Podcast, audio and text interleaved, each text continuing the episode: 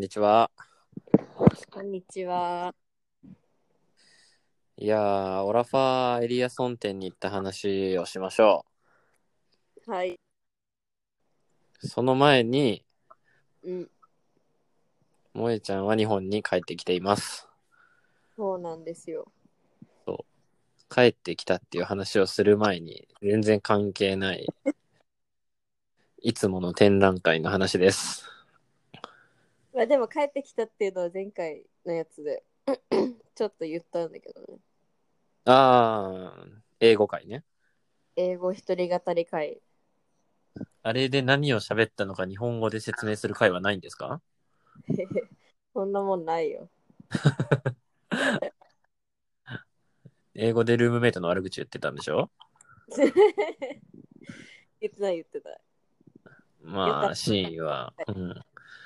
また確認してください。はい。東京行ってきたんですよ。うん。行った日に過去最高の感染者数を記録してました。すごいやん。だから絶対、そう。絶対に会社の人は聞かないでください。会社名言っとく？やめて。いやいや、ほんと。行っていいんかっていうギリギリの判断をしようと思ってたんやけど、雰囲気がちょっとまた怪しかったから。うん。どうなんですか？そっちはって、あの、東京の友達何人に聞いてもみんな、いやー？みたいな。いけるけど全然雰囲気的には。っていう、だから増えたんだな、感染者数って思いました。うん。ただですね、あの、美術館、全然人がいません。うん。オラファー展があの好き具合で見れたのはまあまあ良かったと言えるでしょう。ちなみに新幹線も全然人がいませんでした。おー史上最、最も空いた東京駅。えー、自由席買えばよかったな、私。じゃあ。確かにね。か行きも帰りも 3, 3割、2割から3割って感じだったわ。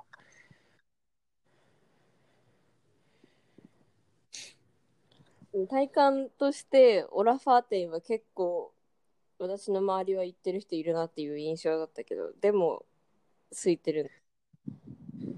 そうだね。なんかそのコロナ前前じゃないか。うんおなんか4月とかわかんないけど、あの、一旦閉じる前にちょっとやってたのよ。ああ。美術館を。その時は、もういつもの混み方だったうんと聞いております。まあ、正直ほんと、30人とかそんな感じだったと思うけどね。それはめっちゃいいな。うん。各、各部屋に3、3、4人みたいな。自由な感じで言えましたわ。今回の行った目的がオラファー展とピーター・ドイグの展覧会2つだったので、特にオラファーは、あの、テートとかでもやってたやつの巡回なのかなっていう。うんうん。でテテートもすごい評判が良かったからさ。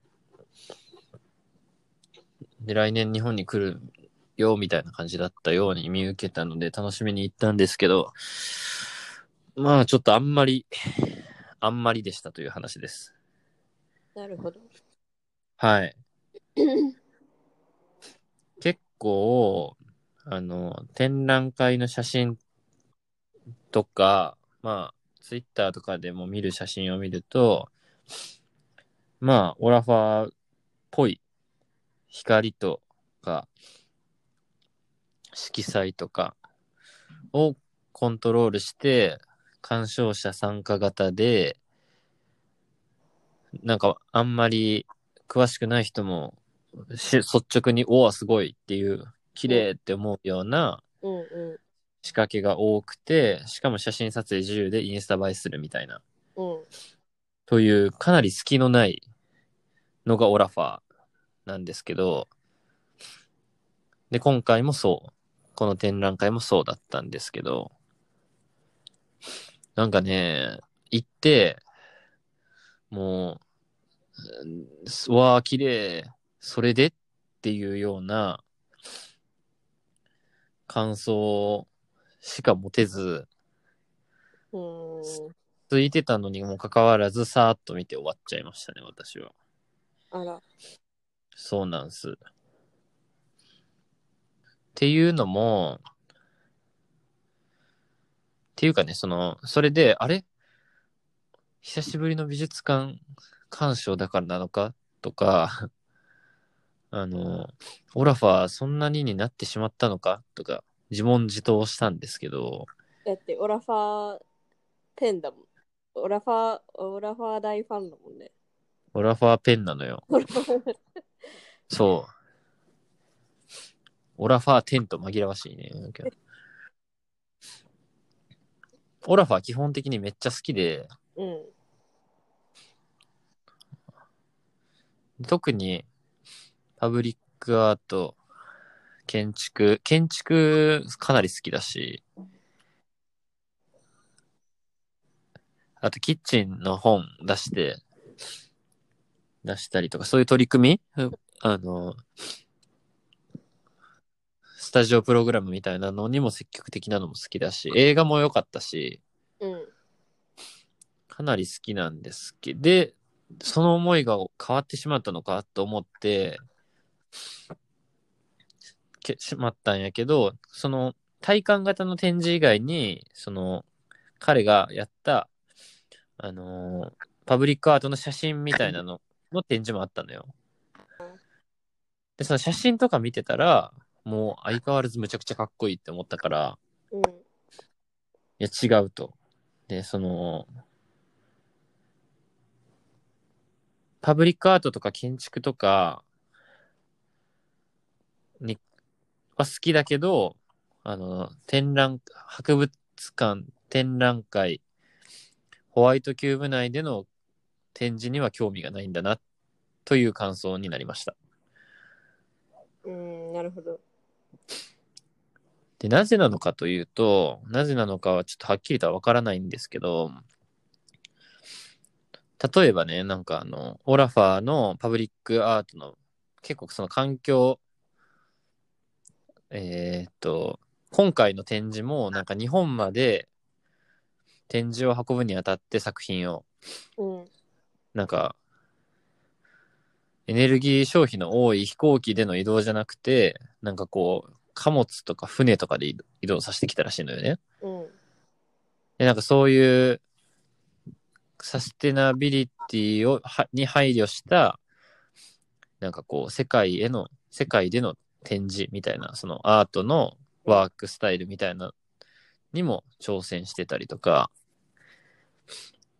まあしてたりする環境みたいなことも結構言うアーティストなんですけど、うん。で、その彼の好きなパブリックアート、まあ、イベントというか、プログラムで、その北極の、北極でこう崩れた氷、うん。温暖化で、その氷をそのまま採取して、なんかこう、ベルリンだか、コペンハーゲンだか忘れたけど、公共空間にでっけえ氷を何個も置くみたいな、っ。ていうのがあって、うん。なんかでっけえ氷をなんか10個ぐらい、こう広場みたいなところに置いて、これも北極で崩れた氷でみたいな。で、人々が自由に触ったりとかしてるみたいな。っていうのの写真とかが載ってて、うん。で、それめっちゃ良かったのよ。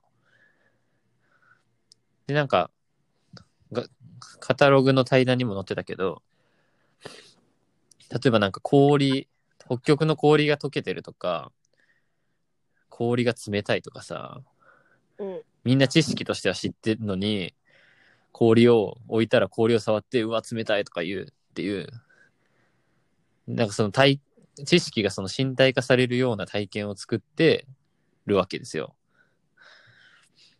で、しかもそれが、なんか街の中にでっけえ氷。しかもなんか氷ってなんか白白いイメージだけど、なぜかもうほぼ青みもがかかってるみたいなね。北極の氷。きれきれいな氷がでっけえのが置いてあるって、それ絵絵的にもすごいいいし、うん。なんかそういう取り組み、彼のその環境に配慮したところもそうだし、実際にそれ実行する、なんか地質学者とコラボして、そういうインスタレーションみたいなのをするとか、あと、それが美的にも美しいみたいなの、全部すごいなと思って。だからそれなんか、美的にも美しいっていうのと、その、社会にもこう、パフォーマンスも発揮してるっていう、うん。そのどう人々とのインタラクションとか都市とのインタラクションが生まれるかみたいなところとの両立がすごいのであって、うん。うん。なんかそのどっちかだけあってもなんか、ふーんってなっちゃうっていうか、で美術館においては、なんか都市とのインタラクションはないわけよ。で、鑑賞者とのインタラクションはもちろんあるから、あの、例えば光のパフォーマンス、こう人々がこう、いろんな色の光の、を投射する投射機の前を通ったら影ができて、みたいな。うんあれ確かに面白いし、すごいんだけど、し、光の勉強とかにもなるし、すごいんだけど、本当なんかそういう科学館的な演出でしかないというか、あもちろんなんか科学館がやるよりはもう圧倒的に美的にはすごいわけで、ーうん。それをなんかそういうクオリティで仕上げること自体はすごいと思うんだけど、なんか、それだけだと科学館だなっていう、インスタ映えする科学館だなっていう。その技術を使って街でこう、こうするとか、建築でこうするとかっていう、そっち、そっちを知りたいというか、が好きなんだな、私はっていうのを思ったんです。うん。うん。うん。あの、リウムのさ、はい。でっかい階段のとこにさ、天井にうん。光の輪っかがあるとかあったじゃん、オラファーの。うん。あれは？あれはね、空間、あれはああいう空間にしてたからうん。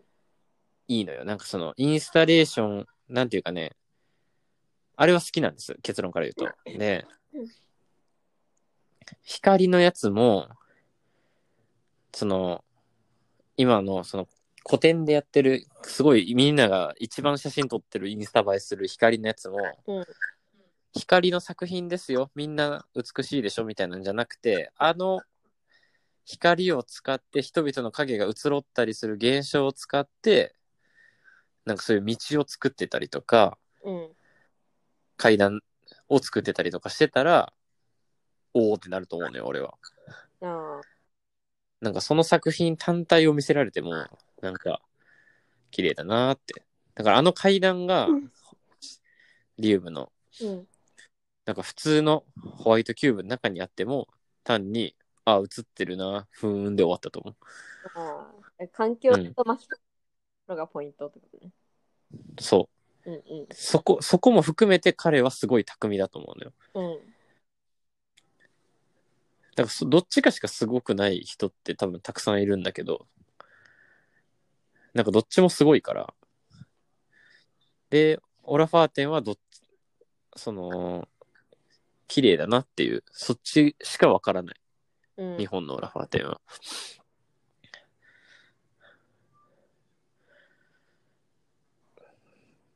だからね、このすごいなって思ったのが、この展示を評価するにあたって、すごいそういう科学とか光とか、そういう色とかね、そういううん。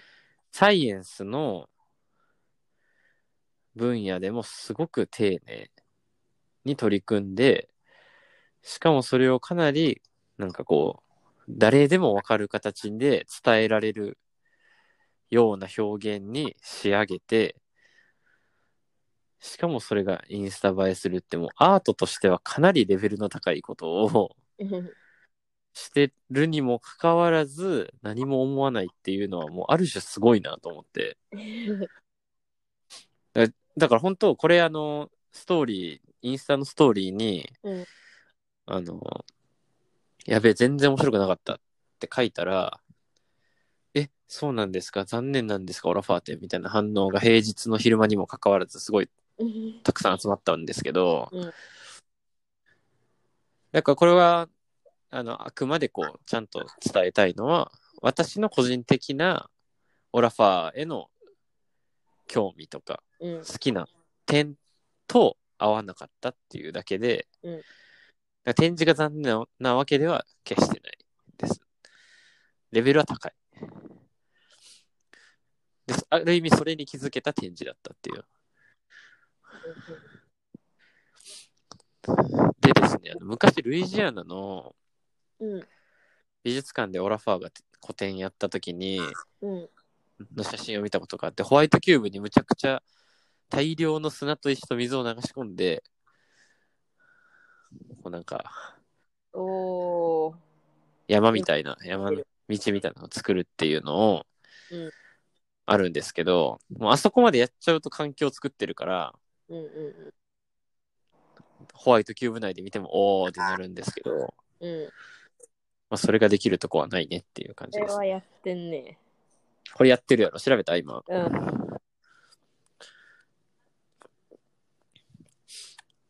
あれはだから、そう、そこまでやったら、例えば東京都現代美術館が全然違う風に見えたりとかってする、あオオラファーのマジックうんうん。が起こせると思うんだけど、なんかその、美術館との別に相互作用が特に何もなかったので、うん。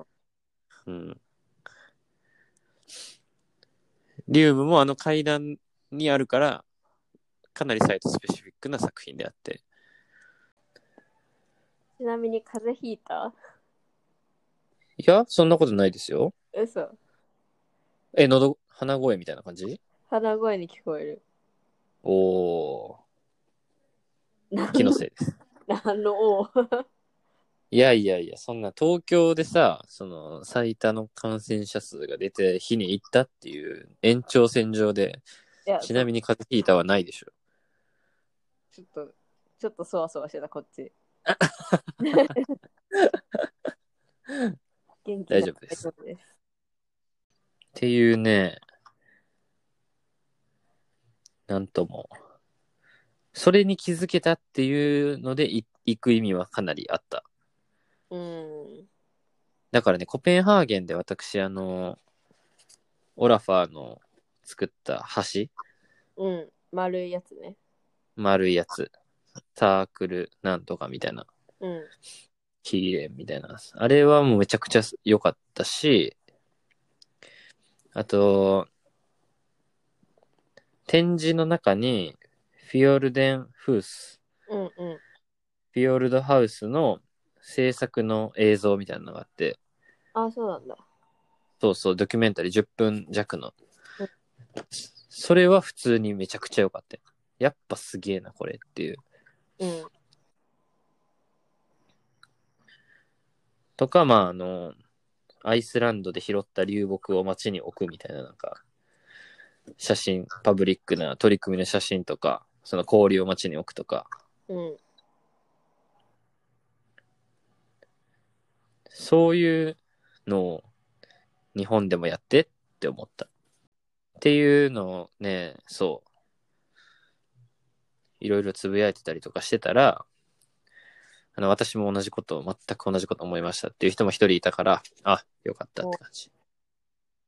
結構なんか、あの、そういう普段は美術展の感想とかさ、評判とか調べないんだけど、うんなんかこう、ネガティブだった時に自分の感想が、同じことを思った人がいるのかは見るんですね。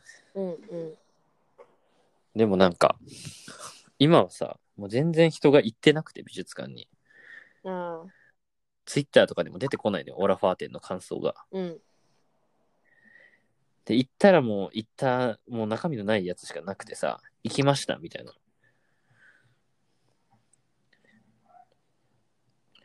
まあ、そんな中で一人、うん。私も帰ってからすぐ作品とか映画とか見ましたって言って、インタビューとか読み読み直しましたみたいな。うんで、自分もそのオラファーそのものが個人的に嫌いになったわけではないのを確認したっていう、なるほどね。うん、展示が違うっていう。私なんか前、ツイッターで、ああ、どんな内容か覚えてないの。なんかそのサステナビリティとか言ってるけど、こいつは、なんか、うん。あなんて言ってたかな。なんとかっていう、なんか、批判みたいなやつを見たいや、まあ、それはさ、一番安直にはそれは言えると思うのよね。その、サステナビリティに配慮して、した上で世界中で展覧会をすることそのものもどうなのっていうことだし、うん、そう。そんな感じだその飛行、飛行機を使わずに船で持ってくるのって、いうことの取り組みそのもの自体はさ、まあ、時間とかお金に余裕があるからできるのではっていう気もするしさ。まあ、その批判は別になんか大した批判じゃないから、そうまあ、そう、なんか唯一言ったそのネガティブなコメントそれだったけど、なんか私は別に。あ、なるほど。どなるほどね。結構なんか、じゃないんうん。じゃないかなと思って。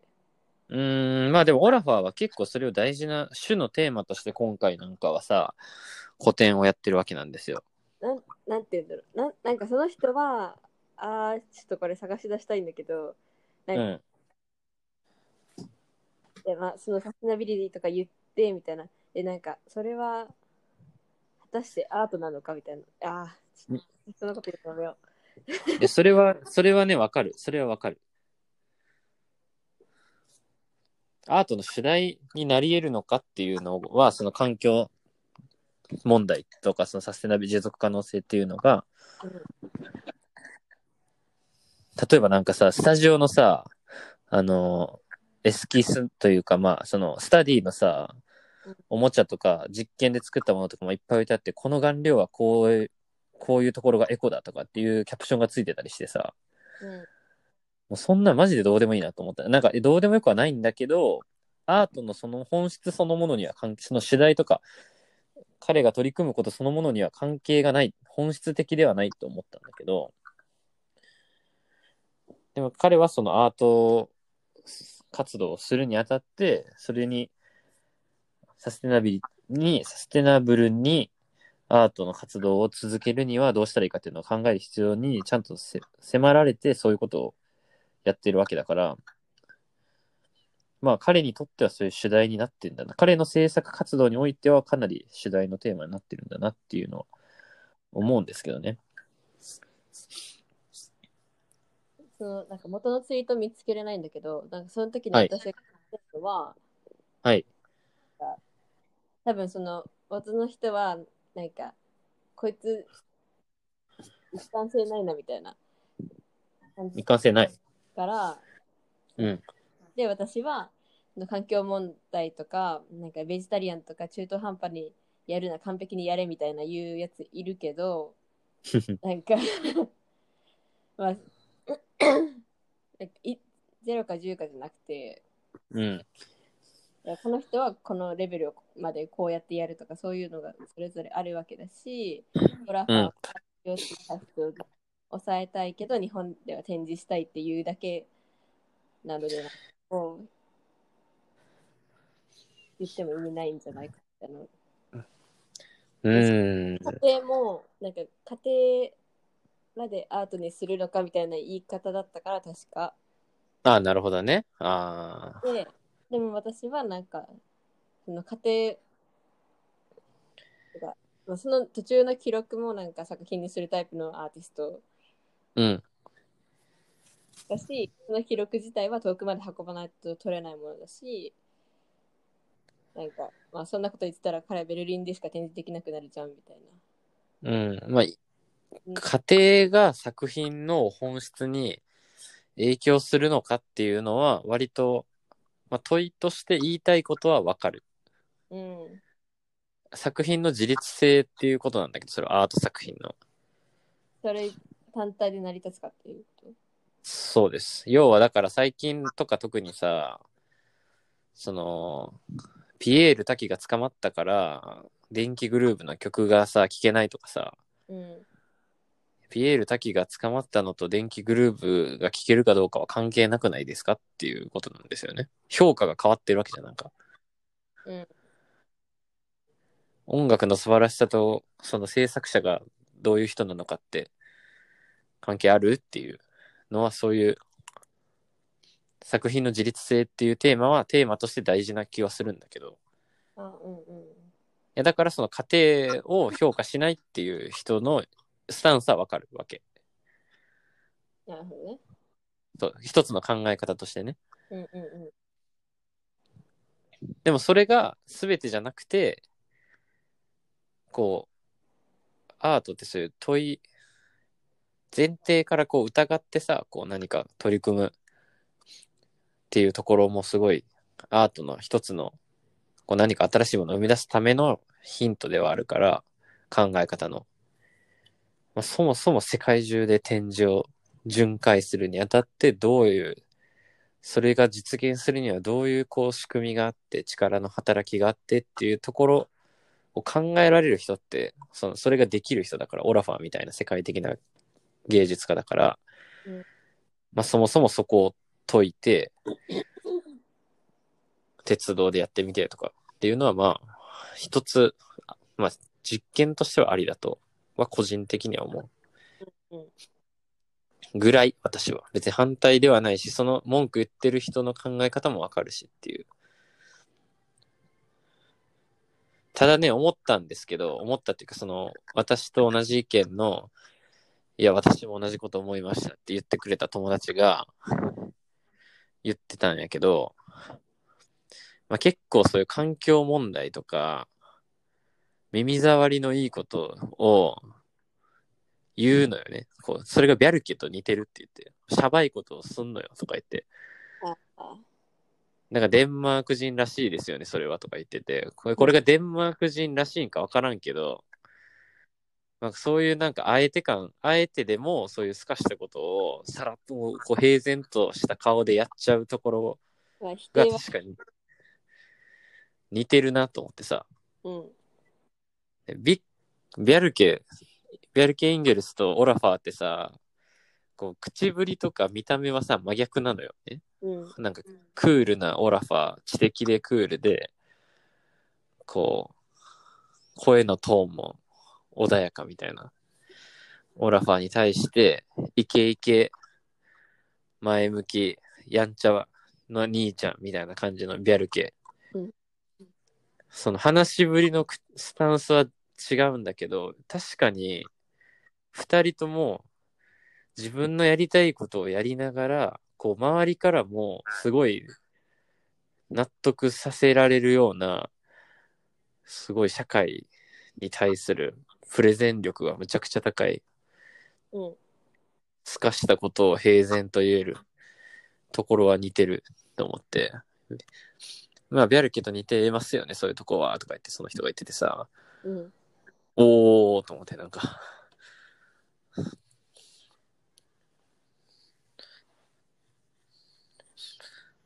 トップランナーにいるっていうことがすごくわかります。うん。うん。高いレベルのことをしてんのよ。絵的にかっこいいもん作りながら、そういう社会的評価もまとめてゲットだぜっていうプレゼンもできるっていう。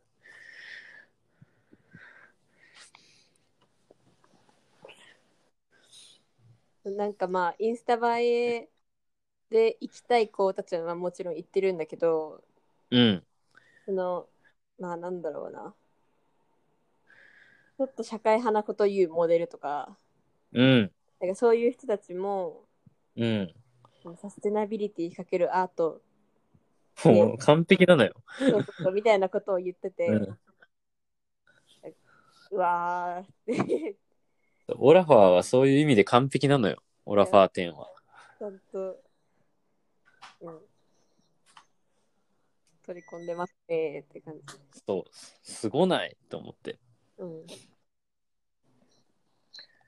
女の人ばっかりでしたわ、俺が行った時も。でしょうね。うん。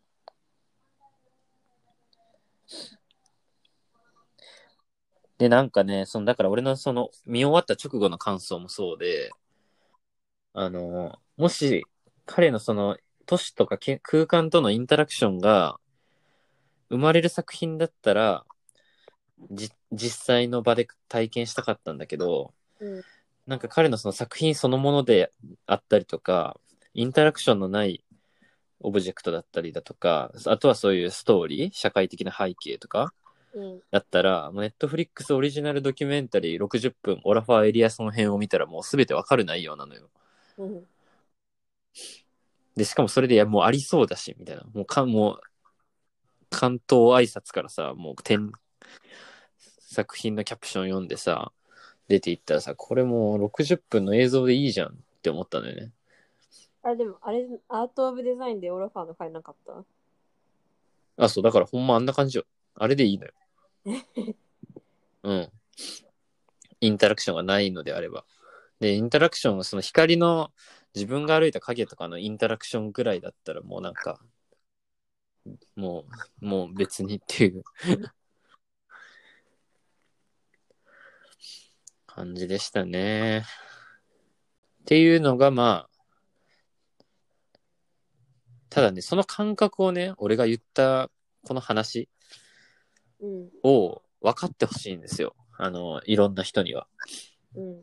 あ、お前の言ってることは分かるけど、私はそれでもオラファーのその作品そのものが好きで楽しかった展示は。っていう人の話も聞きたいし、うん。なんか、あ、分かるわ、でもいいんだけど、要はアートに何を自分が期待しているのかみたいなところがすごく体感できるアートとかその企画展とかね、その美術展とかにっうん。うん。ていう展示だったなと思いました。うん。9月末？リウムでさ、何年か前にあった、あったあった。2016だったかな？うん。に行ったんだけど、あ、そっか。そのその時は結構こう、なんか、空間、空間をめっちゃうまいこと使ってるなっていう印象があって、えなんか、なんだー、あのろうな。ね、東京都現代美術館の空間をうまく使ってるなっていう感覚はないですよ。今回の展示には。そうなんですね。どこ、どこで、どこでもできるよ。そうなんか私、そのどこでもできる感がなかったから、常設なのかなって最初思ったの。すげえ。そう、ぐらいなんか、こうめちゃフィットしてる印象があったから、なんか、ちょっと意外っていうか、うん、すごいじゃん。どんなもんなんだろうっていう、その東京の、うん。いや、まあ、あの、後で、その、カタログの写真をパラパラと見せるけど、うん、うん。こんな感じかってなるよ。俺さ、あの、映画のさ、あの、オラファーの、うん、あの、ニューヨークにさ、全然関係ないとこに滝作るやつめっちゃ好きなのよね。えー、いや、なんかあれ、れって、ふ普通に鉄骨とか組んでさ、ライブのさ、かセットみたいな。うん、普通に滝を作るっていう。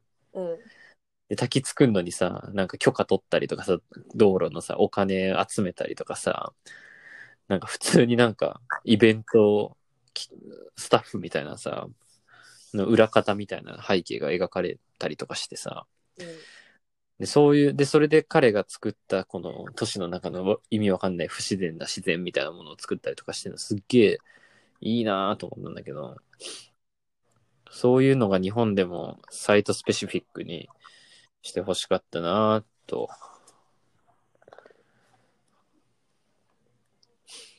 あと建築は素晴らしいからほんといっぱい作ってほしいですわ。それは同意する。いや、ほんとすごくない？なんか全部、全部かっこいいのよ。というわけで、あの、すごい、久しぶりにね、こう、美術館に行って連続ストーリーポストみたいなのをして、楽しかったんですけど、で、反響も多くいろんな人から、ええー、みたいな言われたんですけど、いやもう行ってくれ。行ってください。あ楽しんで、それを踏まえ、含めても。うん。うん。ああ、なるほどなと思った。自分が美術館で見たいのとか、オラファーで見たいのってこうなんだって。そういう意味ですごく行ってよかったですね。つまんなかったって言ってるけど。うん。東京都現代美術館。行ってね。はーい。終わります。はーい。チャオじゃあおちょっと言い忘れたことあったんですけどね。ー。うん。あのーオラファー展やってる東京都現代美術館。うん。最近リニューアルオープンしまして、うん。あの建物のんその壁とか床とかそういう動かないところに関係しない共用部分。まあ、要は、えーベンチとか、あのーサイン関係のボードとか、うんパネルとかね、その辺、あと、あの、カウンターとかね、その、チケットカウンターとかあを、あのースキーマ建築設計、私の好きな建築設計事務所なんですけど、うんがリニューアルを手掛けてまして、ーなるほど。これがね、めちゃくちゃ良かったんですよ。ベンチ、すごく良い。えー、まあ、特にベンチ、あの丸いコルクみたいな素材で作られた円形のベンチがたくさんこう大空間にポンポンポンってこうテンポよく置かれてるんですけど、うんもうすっげえ可愛くて、うん。うん、可愛かった。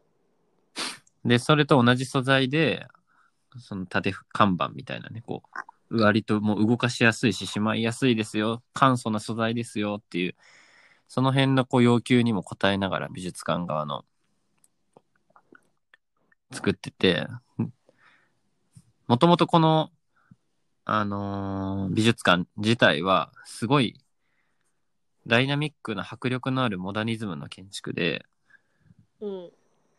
柳沢隆彦隆彦やったかな？柳沢さんっていう建築家の人が設計して、まああの、東京国際フォーラムとかと並んで粗大ゴミって磯崎新に言われた建築の一つなんですけどうん、まあ、結構そういうモダニズムのかっこよさはある建築。うん。結構ヒューマン離れしたダイナミックな空間構成とか、あとクールな感じとかうん。に対比するように、こう、可愛い、こう、なんか柔らかそうで丸くて、こう人の、日本人の肌の色に近くてみたいな、こう、黄色人種の木の色みたいな。こう、アクセントとしてね、こう、サイン関係とかも、ベンチとかも動かしやすいとかっていうのも大事だし、動かないもの、クールなもの、みたいな。ただ一方で使い勝手の悪い、みたいな。うん。自由度の低いみたいな、元の建築に対して、まあ、暖かくて、柔らかくて、自由度が高いみたいな。そういう反対のものを入れておきながら、ぶつからずに、もう馴染んでるのよ。そう思った。なんか写真見たとき、あ、そういうの置いちゃうんだ。しかも似合っちゃうんだって思った。そう、似合っちゃうがポイントでございまして、なんかこう、そこでただの柔らかくて可愛いものを置いたら似合わないのよ、普通は。うん。バルセロナチェア置いた方が似合うよってなるのよ、普通に考えて。うんうんうん。でもそれだと重たいし、自由度が低いし、こう、今までの美術館のだな、良くも悪くもみたいな印象になっちゃうところを、もうすごいなと思って。簡素な素材を使い、可愛いものを、表情を作ってみたいな。うん。結構そのでっかいオフィスビルとかもさ1階に公共っぽいちょっと広いめのスペースがオフィスロビーみたいなのがあったりしてさうん。そこに看板を出したりとかすると思うんだけど看板とか掲示板みたいなのああ、うんうん。なんかそういうのにも絶対に合うなっていうようなベンチとかなどなどでしたいや、もうお見事。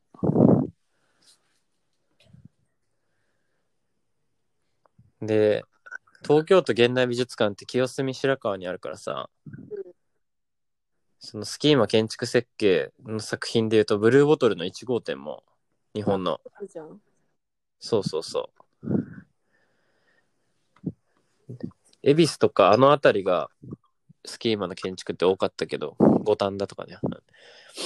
あのー清澄白河で、その可愛い重機を見て、ブルーボトル1号店も寄って、っていうスキーマ建築ツアーもできます。ありですね。そうなんです。いや、これはね、発明だったよ。もう商品化してもガンガン他の美術館にも入れたらいいと思った。なんか何にでも似合いそうな感じ。